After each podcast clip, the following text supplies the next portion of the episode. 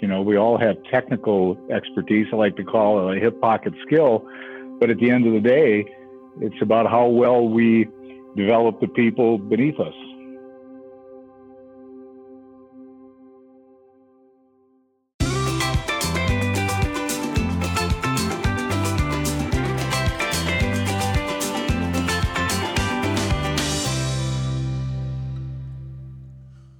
Welcome to Tractionville, a podcast for companies running on EOS. I'm your host, Chris White, along with Benj Miller.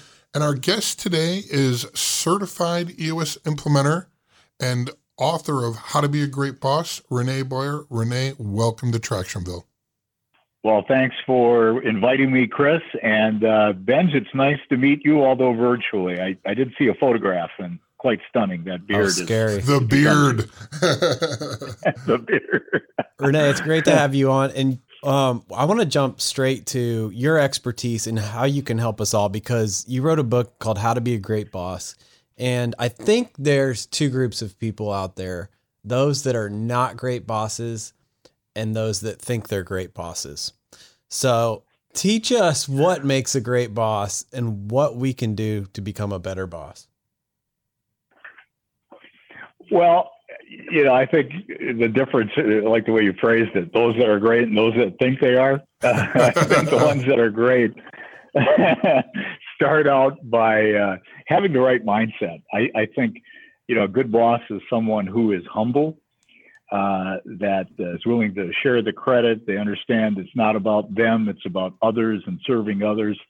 Uh, and, and, you know, you would just never pick them out of a lineup as being a great boss. You know, they're kind of the behind the scenes people a lot of times. So I think humble is a big piece of it. And, uh, and they're willing to be vulnerable. And by that, I mean, when they work with people, they, they say, you know, I could use your help. I don't have all the answers. You know, we're in this together. And, uh, and I think that those are, those are two things that are, that are really, really important.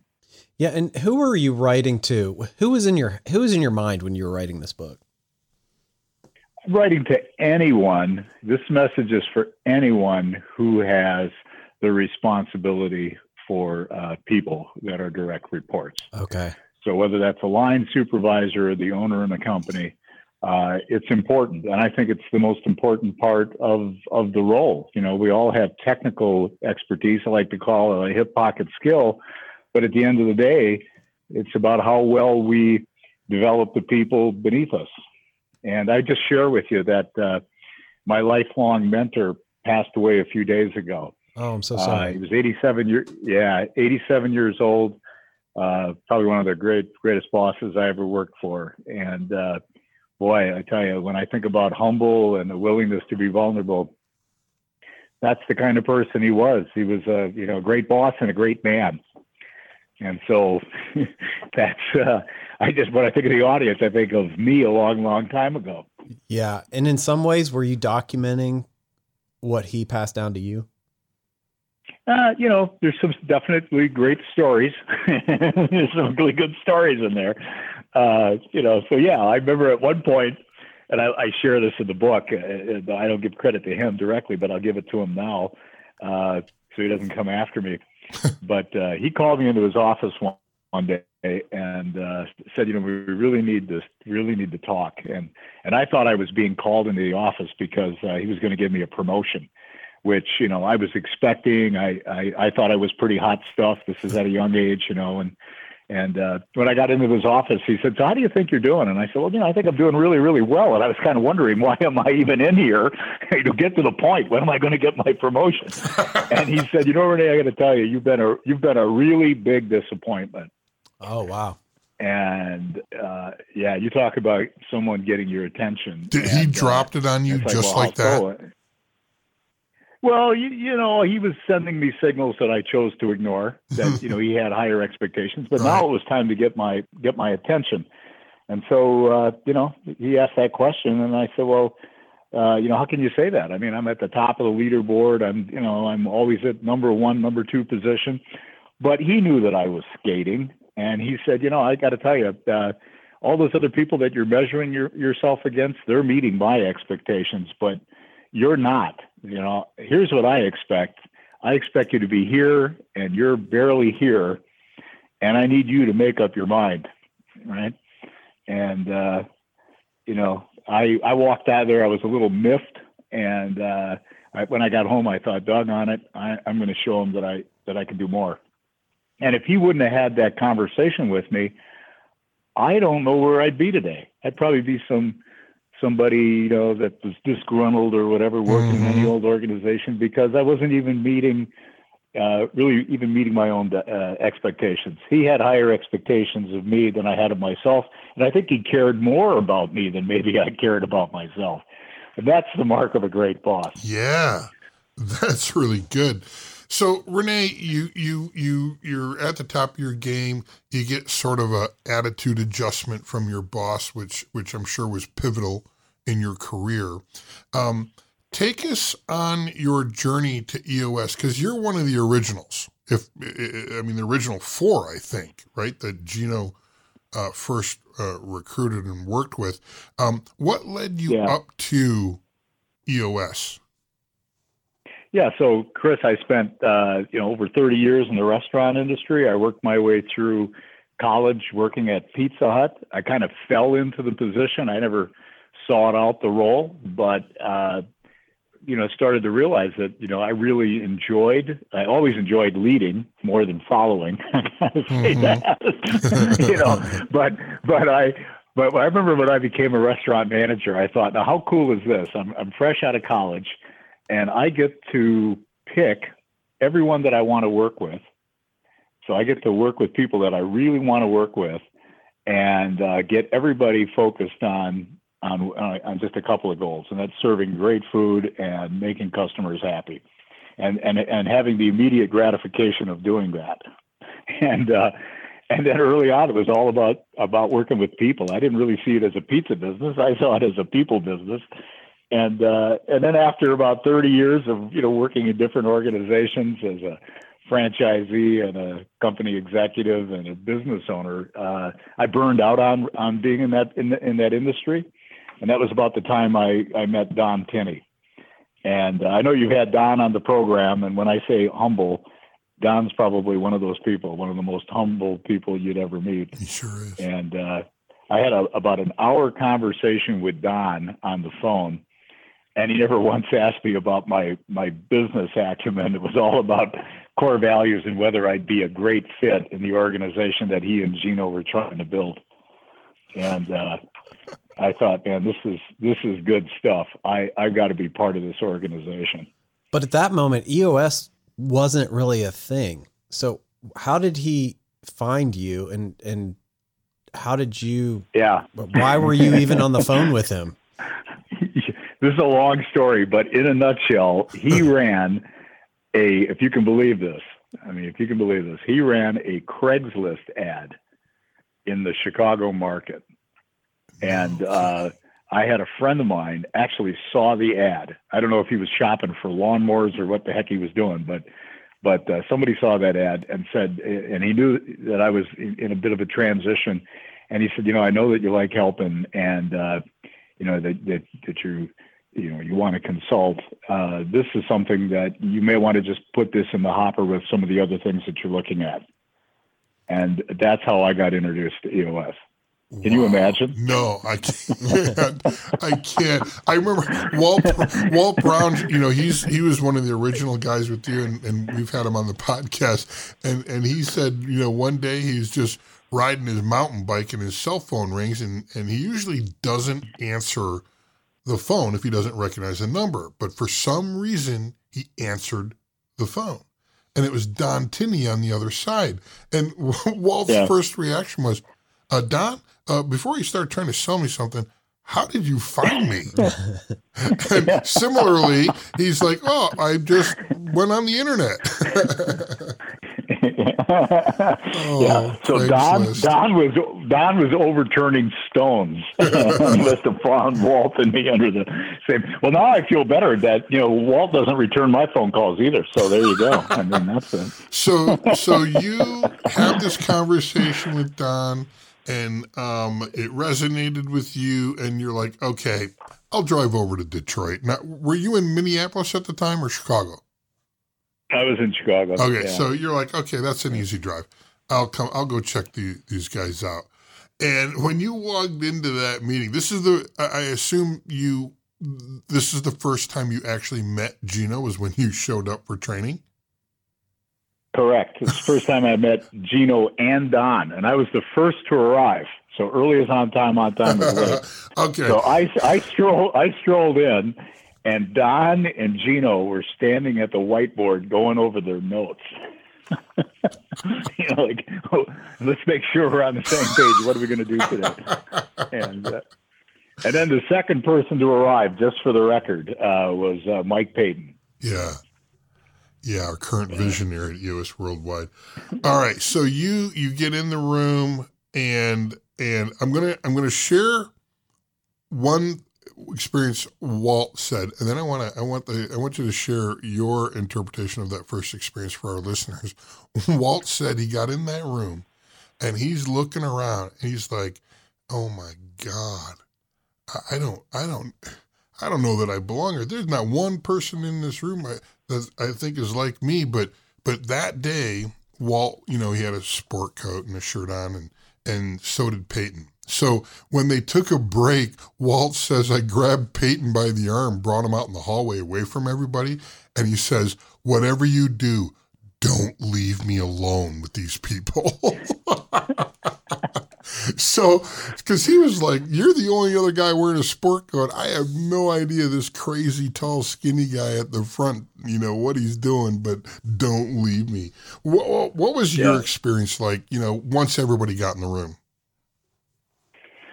Well, I think, you know, right away, it, it, uh, it was just how sincere uh, both Gino and Don were mm-hmm. about about the mission, and they shared you know, the vision for the organization. And uh, Gino made a statement that, uh, you know, we're just getting started, but just to be clear, you know, our big, hairy, audacious goal, our 10 year target is we will have 10,000 companies running on EOS. He didn't say it'd be nice if we could have. He said, no, we will have 10,000 companies running on EOS within the next 10 years.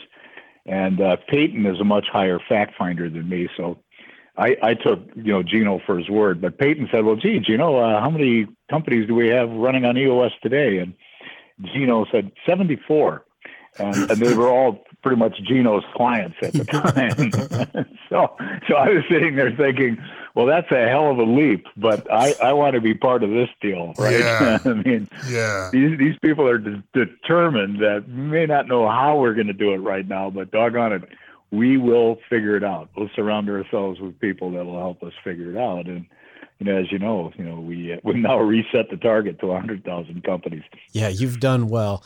In a second, I want to go back to the book and what you've learned since writing the book, as you've given lots of of talks on the matter, as you've learned more. I want to know what you've learned since writing the book. But first, I'm going to kick it over to Chris. We need to thank our sponsor. Do you need help hiring your next superstar? Have you ever hired someone to learn that they don't align with your culture and core values? Vision Spark is the go to resource for companies running on EOS. Their team of search professionals are experts in people. Vision Spark's proprietary process ensures that you hire the right person for long term cultural fit and bottom line growth. Let Vision Spark strengthen the people component of your business. Vision Spark right search, right team, right seats. You can visit Vision Spark at visionsparksearch.com. All right, Renee, your book's been out. If you had to rewrite it or amend it, what would you change or what would you add? Well, I don't think I would change that book in any way, but I think there might be another book coming. Oh, okay. okay. We have an exclusive. Exclusive. Yeah, yeah, I, I, uh, you know, I've done so many workshops now, and uh, you know, I, I think, you know, one of the one of the things is that so many, uh, I think, bosses uh, make the role a lot harder than it really needs to be, and uh, have gotten promoted into the role because of technical expertise but never quite understood what they were really signing up for in terms of the responsibility that they had to people. And uh, and that's why I say, you know, willingness to be humble and vulnerable because, uh, you know, as far as I know, nobody ever goes to school to get a degree in how to be a boss. You know, most of us got tossed into the deep end of the pool, and it's like, well, figure it out, right? So and, true. Uh, and so, yeah, and so, you know, really understanding what the responsibility is for the role, and then developing the skills to be really, really good at doing it. And I've had workshops where people came up to me at the end and said, "Boy, thanks so much for clarifying this. I you made up, you helped me make up my mind that I don't want to be a boss." It's like good. I say, hey, you know what? It's uh, it's that realization that uh, you know I really love doing the, the the the thing that I'm great at, which is my hip pocket skill, whatever that might be. Uh, but what I don't enjoy is uh, having to you know really lead and manage people. I just uh, it's just not part of who I am. And I think what's unfortunate is we put so much value on uh, on on status and moving up. It's like the only way you can make more money and feel valued in an organization is you you've got to be climbing the ladder to that next level of of responsibility, and that next level of responsibility so often involves uh, leading and managing people. Mm. And I think you know we got to take a little different approach Mm. to how we how we do that. I want to key in on your workshops for a moment. Can you share with the Tractionville community what you're doing uh, and where they can learn more about these workshops? Yeah, so I do them on a quarterly basis. Uh, get 50 people in the room that uh, are all from different companies. So I, I, limit the number of participants per company to uh, six. And we seat people at different tables. So I don't have people from the same company sitting at the same table, uh, just to kind of mix it up a little bit. And uh, really take them through five leadership and five management practices but there's so much wisdom in the room. And so as questions come up about each one of the uh, the leadership or management skills, as those questions start coming up, it's it's an opportunity to uh, for a teaching moment, right? So speaking from experience, who else in the room has had that problem? And it's amazing how many hands go up. Oh yeah, I've dealt with that. And then Yeah. how did you deal with it? You know, how did you deal with it? Give us an example and uh, that's what makes it powerful. And you get to the end of the day, and people realize, regardless of what le- level they're at in an organization, we're all dealing with the same kinds of issues, and and that kind of comes down to uh, clear expectations. And you know, are we really doing a great job of connecting with people and communicating? Mhm. And uh, and and what does it really mean to build a, a culture of accountability? So that we're not running around feeling like we have to hold people accountable, which is impossible. Right.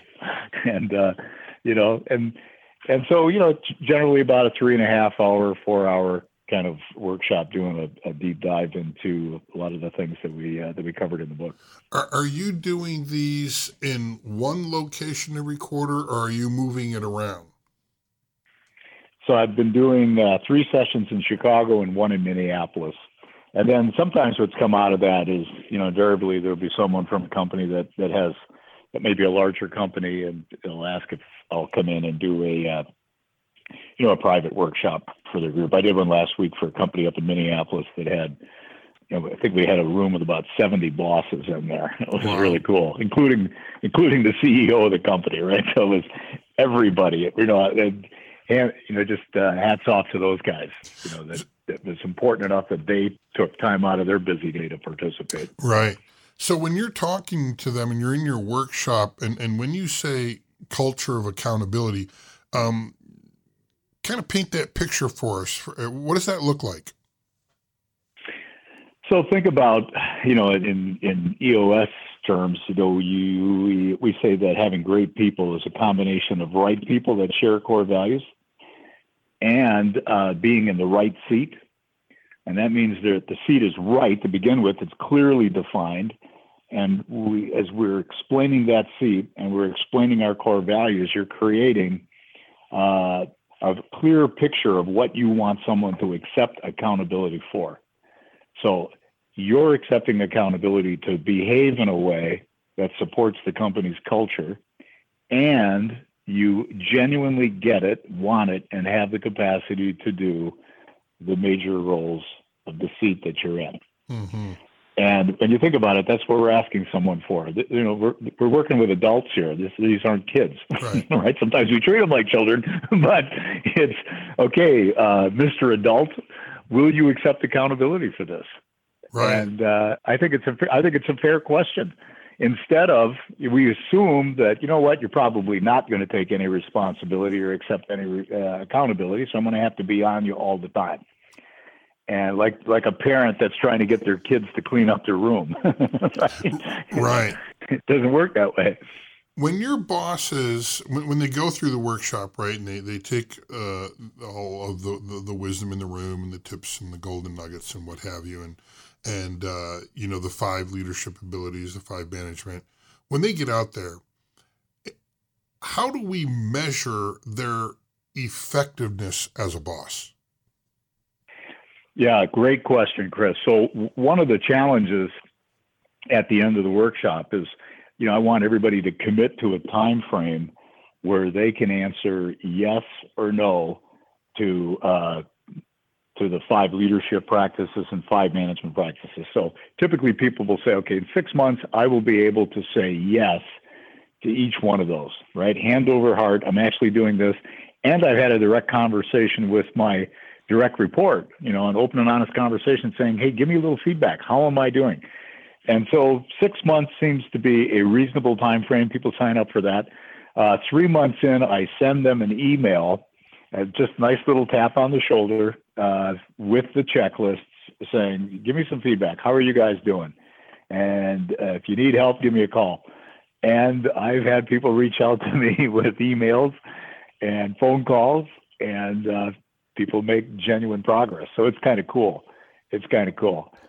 You know, and the other thing on that subject is if we do things really, really well in terms of uh, quarterly conversations and, and, and these uh, leadership and management practices, uh, I don't think we should have anybody in our organization that isn't the right person in the right seat uh, for more than six months. Yeah. Because if that's the case and, and a people issue is just dragging on and on and on, uh, and this may sound a little harsh, but I really believe that we're stealing people's lives. Well, yeah. That uh, we're, we're, being a bit lazy and uh, pain avoidance, and right. you know, better to keep them than to have to replace them, and all these you know these excuses. But it's just not right, and I don't think that's genuinely caring about people. And I think you owe it to someone to say, hey, you know, if you're not happy, uh, let me help you get to a place where you are happy. And maybe it's not here. That's right. you know, yep. Maybe it's not here. Renee, some of our audience is new to the tiki hut of EOS. And uh, for those that might not know, would you would you take us into the five leadership abilities and the five management abilities? Yeah. So on the leadership side, you know, it starts with uh, providing clear direction and that's not telling people what to do. that's painting a vivid picture of where we're going, why it's important, and how it's going to how, how we're going to get there. And when you think about great leaders in history, they've all done that, right? Uh, uh, so once you've done that, it's providing the necessary tools, right? Providing the necessary tools so it's one thing to get everybody all jazzed about where you're going, but if you don't give them the tools and resources, that can be a bit debilitating and frustrating. Uh, and then for leaders, you know, letting go of the vine, you know, this ability to let go and delegate and let other people in the organization take things on. I mean, it sounds so simple and it's a very simple concept, but it's so hard, so hard. for leaders to do because they're hanging on they're hanging on too tight, trying to do everything themselves you know, and it's just just exhausting. And then, you know, I think another important thing is, are you really acting with the greater good in mind? You know, so it's all about the greater good. And and as a leader, you're on stage all the time. People are looking at you and they're evaluating you, not by what you say, but by what you do.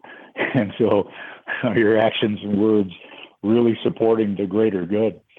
And think about tough uh, decisions that companies sometimes need to make. And if there's a consistent pattern of people in the organization watching these behaviors and these actions and saying, yeah, they always make the decision for the greater good. So we may not like the decision, but we understand it's for the greater good and not for someone else's personal aggrandizement. Yeah. right? Yeah. And then and then I think the tool that's probably the the, the the least leveraged is what we call clarity breaks, and this is just taking time to think.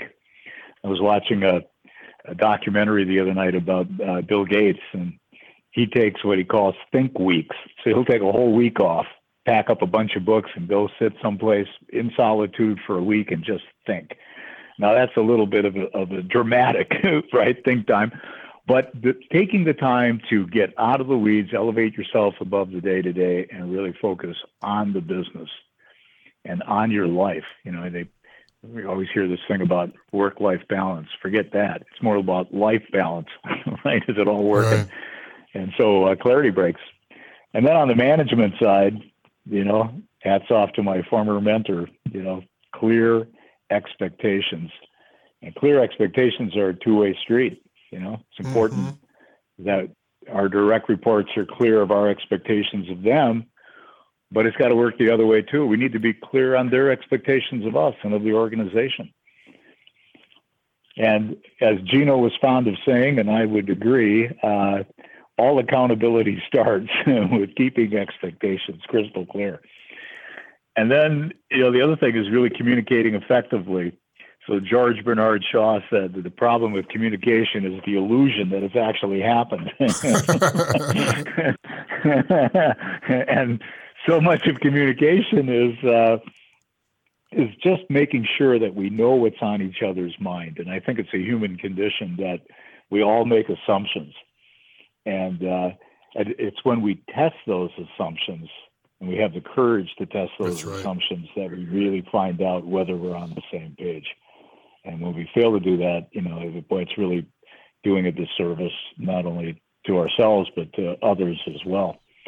And so, you know, clear expectations, communicating well, and then having a great meeting pulse.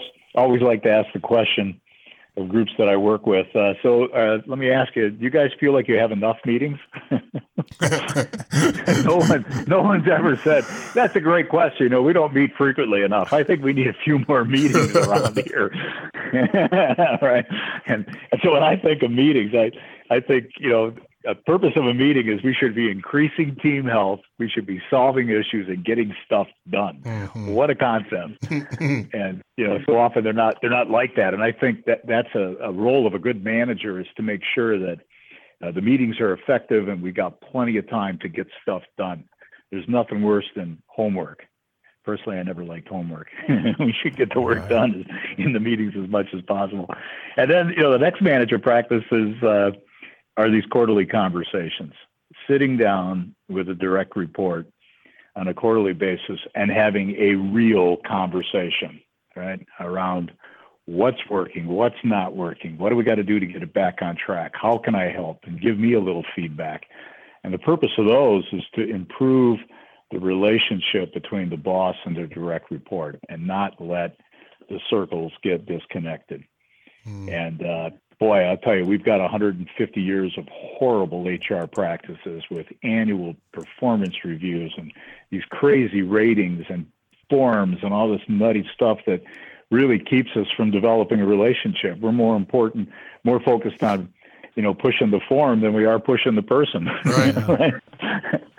you know, and uh, yeah, so quarterly conversations and and uh, you know that's that's essentially you know the uh, the long and short of it. And then the the last one in terms of management is reward and recognize, That's right. and which is another one. You know, I, I ask people, so uh, you know, in your company, do you feel like you're really overdoing it on the uh, reward and recognition piece? you know, are we really over the top? You know, people are constantly being praised and, and criticized, and, and no, you know, we we tend to ignore that. And uh, and so when you think about praise, uh, you know, we had a speaker at one of our EOS conferences a couple of years ago say, uh, you know, here's a nice little acronym for praise. You know, TSP, truthful, specific, and positive. And so when you praise, never end praise with that dreaded word, but. But yeah.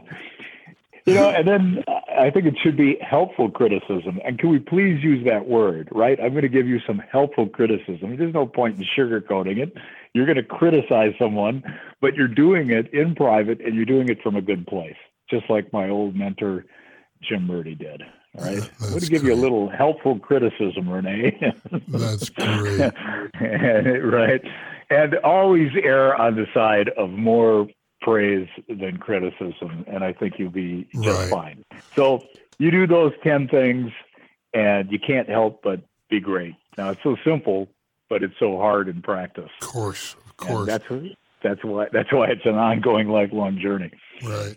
Renee, where can our listeners go to find your book? How to be a great boss. You can go to go to Amazon is the best way to find it, and you can uh, buy bulk copies of the book uh, directly from the publisher BenBella. Okay. And if you do buy the book on Amazon and you like the book, write a positive, uh, you know, testimonial about the book. If you don't like the book, then just don't bother to write it. so, Renee, we like to um, close the podcast with asking our guests a couple questions. So, the the the first question is: It's it's Friday afternoon, four fifty five, and you're getting ready to end your work week and start your weekend. When you look back on your week, how do you know you had a good week? what a great question. you know, I think when you you know when you get to the end of the week and you, you you think to yourself, you know, I left it all on the field. You know, this was a great week. I helped people. Progress is being made. Mhm. Uh, you know, we've we've had some breakthroughs, and uh, you know, you that's where the where the clarity break comes in. You know, what went well? What could I have done better? Am I better better today than I was yesterday? Right. Is next week going to be better than this week? you know, it's a journey. It's a journey about you know just perfecting your craft and getting better and better at it. Mm. So, uh, yeah, it's a it's a good week. All right. The last question is: uh, You're you're speaking directly to our Tractionville audience, and what what's your message to them about being a great boss or a great manager? What what, what can you share with them if you had one minute? What would you say to them? with the uh, Tractionville community about being a great boss.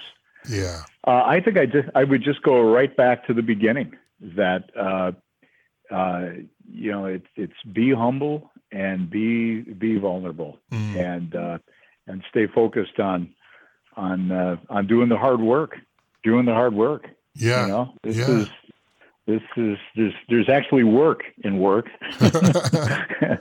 you know, and I don't think I don't think uh, there's any entitlement at all. I mean, you got to earn it. You got to earn it all the time. And uh, you know, I, in the book we talk about uh, that word "boss." We intentionally use that word, and you know, it was originally it's a Dutch word, uh, a term of respect used to address a person in charge.